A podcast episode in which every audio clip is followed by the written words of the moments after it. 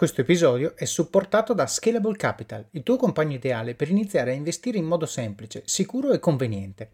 Con oltre 600.000 clienti, Scalable è una piattaforma regolamentata e questo è molto importante ragazzi, perché vi offre una possibilità di investire in azioni, ETF e fondi partendo solo da un euro. Ma perché dovreste iniziare a investire? È semplice. Primo, l'inflazione, che se aumenta di questo passo diminuisce di molto il nostro potere di acquisto. Secondo, se pensate oggi che la pensione che avrete quando ci andate a 80 e passa anni vi permetterà di sostenere lo stile di vita che avete, beh, vi faccio tanti auguri. E il terzo, beh, per chi ne ha, i figli.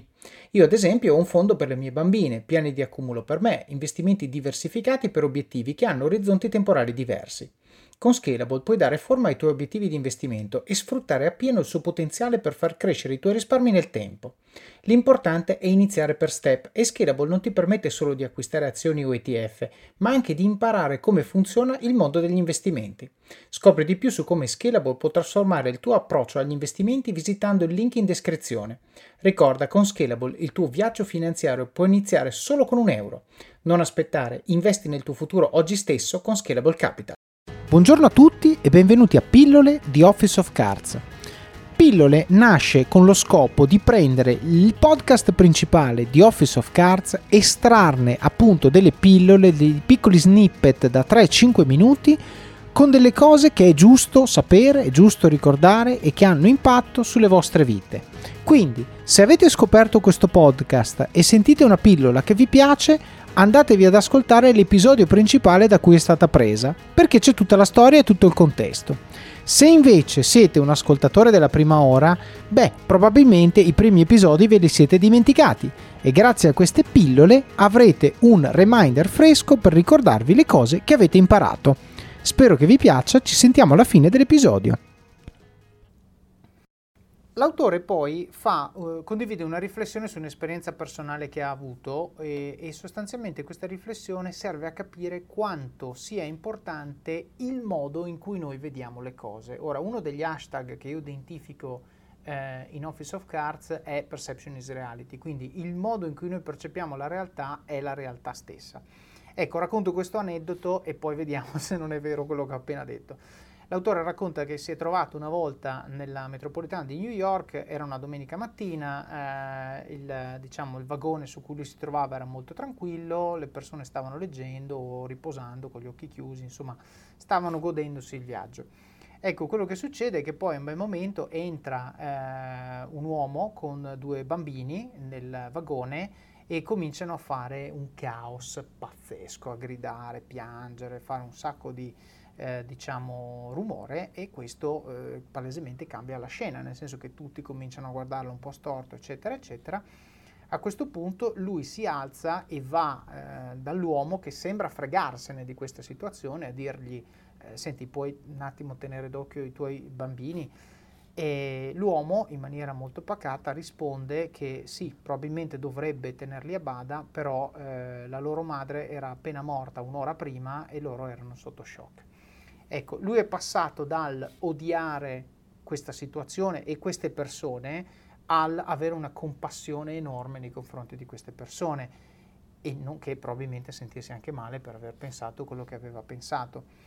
Questo sostanzialmente lui lo condivide perché vuole farci capire innanzitutto che, eh, come dicevo prima, se noi facciamo finta di provare determinate cose nei confronti delle situazioni che ci circondano, alla fine non cambiamo realmente il nostro modo di, eh, di, percepirle e quindi non cambiamo il nostro modo di comportarci.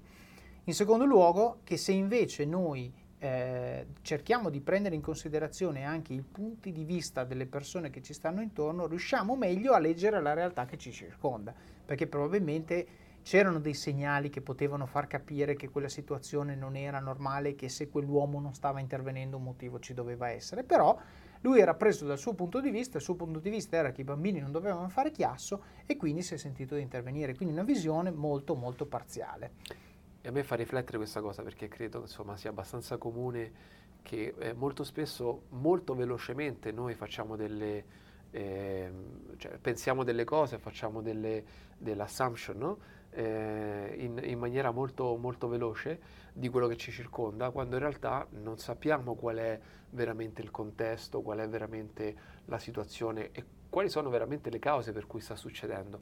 Per cui eh, fa anche riflettere appunto di fermarci un attimo e capire eh, qual è la situazione reale e cambiare il nostro anche atteggiamento in una maniera un pochino più aperta rispetto a quello che ci potrebbe eh, no? ci potrebbe stare certo e, e, ne abbiamo parlato nel libro Pensieri veloci, pensieri lenti di come il nostro, noi siamo, siamo portati a vedere il mondo in maniera istintiva senza però accogliere nel momento in cui abbiamo tratto una conclusione smettiamo di mettere in discussione le premesse e quanto rischioso questo sia quindi perché l'autore fa questa premessa? La fa perché lui dice poiché noi abbiamo eh, diciamo dei bias cognitivi e è evidente che quindi noi anche nel nostro modo di comportarci e relazionarci, relazionarci con altre persone trasmettiamo cose che eh, in qualche maniera aiutano la persona di fronte a noi a decidere che posizione tenere nei nostri confronti.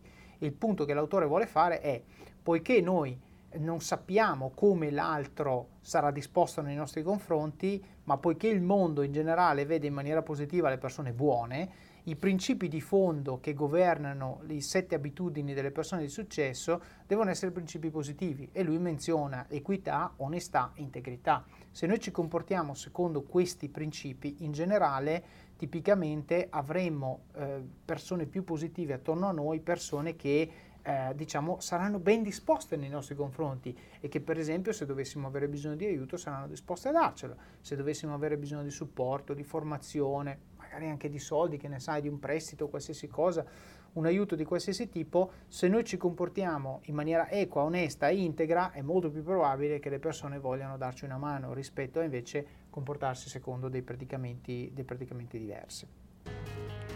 Bene, come avete sentito questa pillola da sola vive, però ovviamente è parte di una storia che abbiamo raccontato nell'episodio principale, vi consiglio quindi di andarlo a sentire per avere tutto il contesto che ci ha portati a dire questa frase e poi soprattutto per sapere come va a finire e cosa succede dopo. Quindi buon ascolto, ci sentiamo alla prossima pillola oppure vi aspetto nel podcast principale di Office of Cards. Alla prossima! Hiring for your small business? If you're not looking for professionals on LinkedIn, you're looking in the wrong place. That's like looking for your car keys in a fish tank.